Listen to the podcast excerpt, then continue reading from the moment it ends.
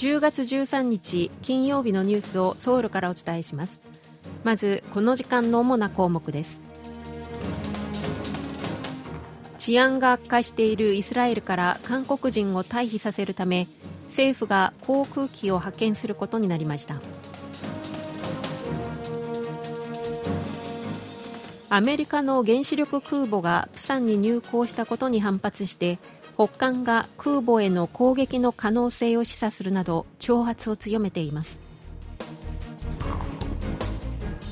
韓日関係が良い状態にあると考える人の割合が韓国と日本の両方でこの10年で最も高くなりました。今日はこうしたニュースを中心にお伝えします。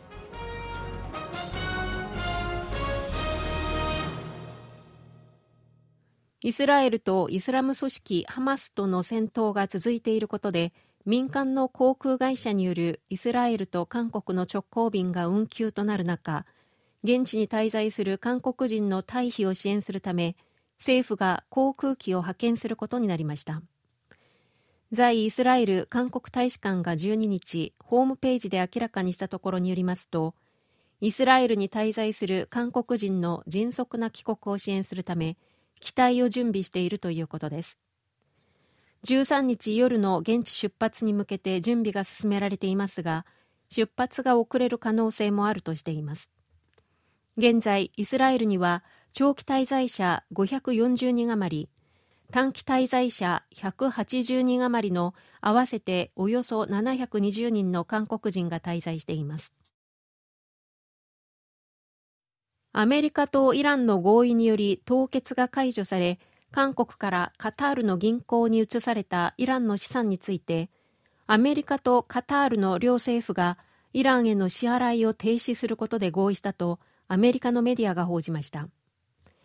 ワシントン・ポストなどはアメリカのアデーモ財務副長官が現地時間の12日支払い停止措置について民主党の下院議員に説明したと伝えました。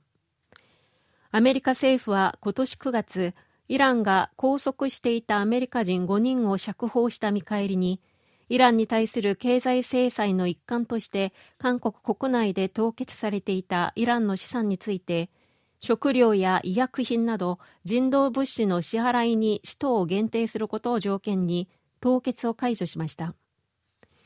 資金は韓国からカタールの銀行に移され現在アメリカ財務省の監視下に置かれています。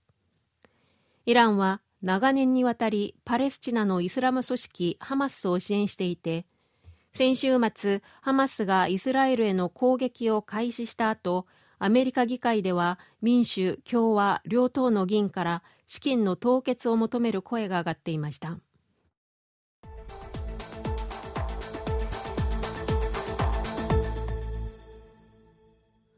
北韓への抑止力強化の一環としてアメリカ軍の原子力空母が韓国南部のプサンに入港しました。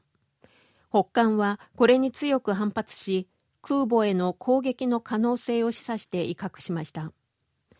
アメリカ海軍の原子力空母ロナルド・レーガンは12日プサンの基地に入港しました。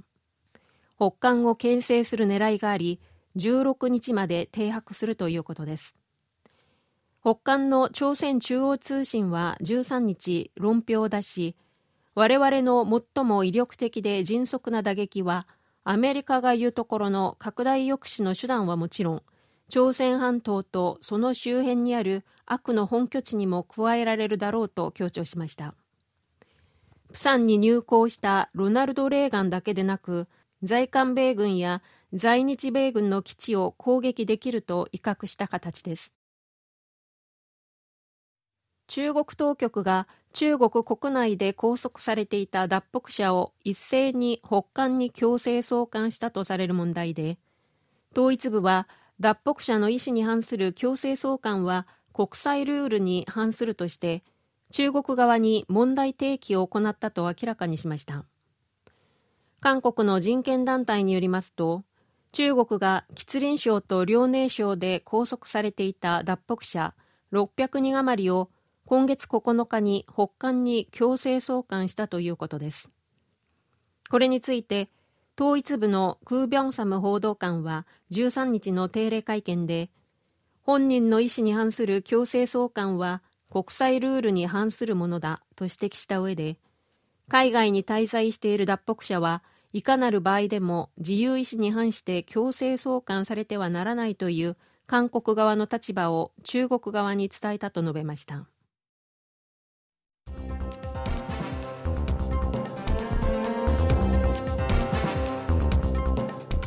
こちらは韓国ソウルからお送りしているラジオ国際放送 KBS ワールドラジオです。ただいまニュースをお送りしています。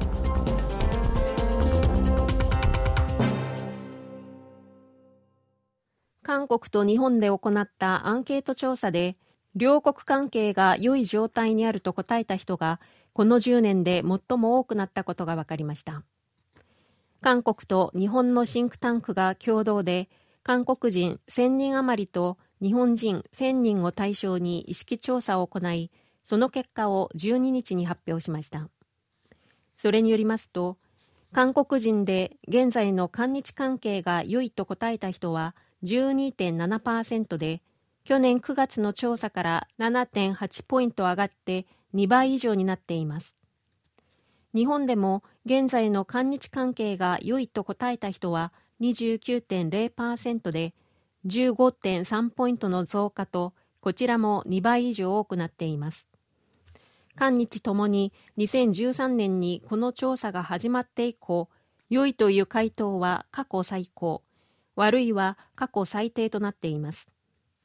外交レベルでの関係改善を実感している人が増える中韓国人が個人として日本に良い印象を持つ割合は28.9%で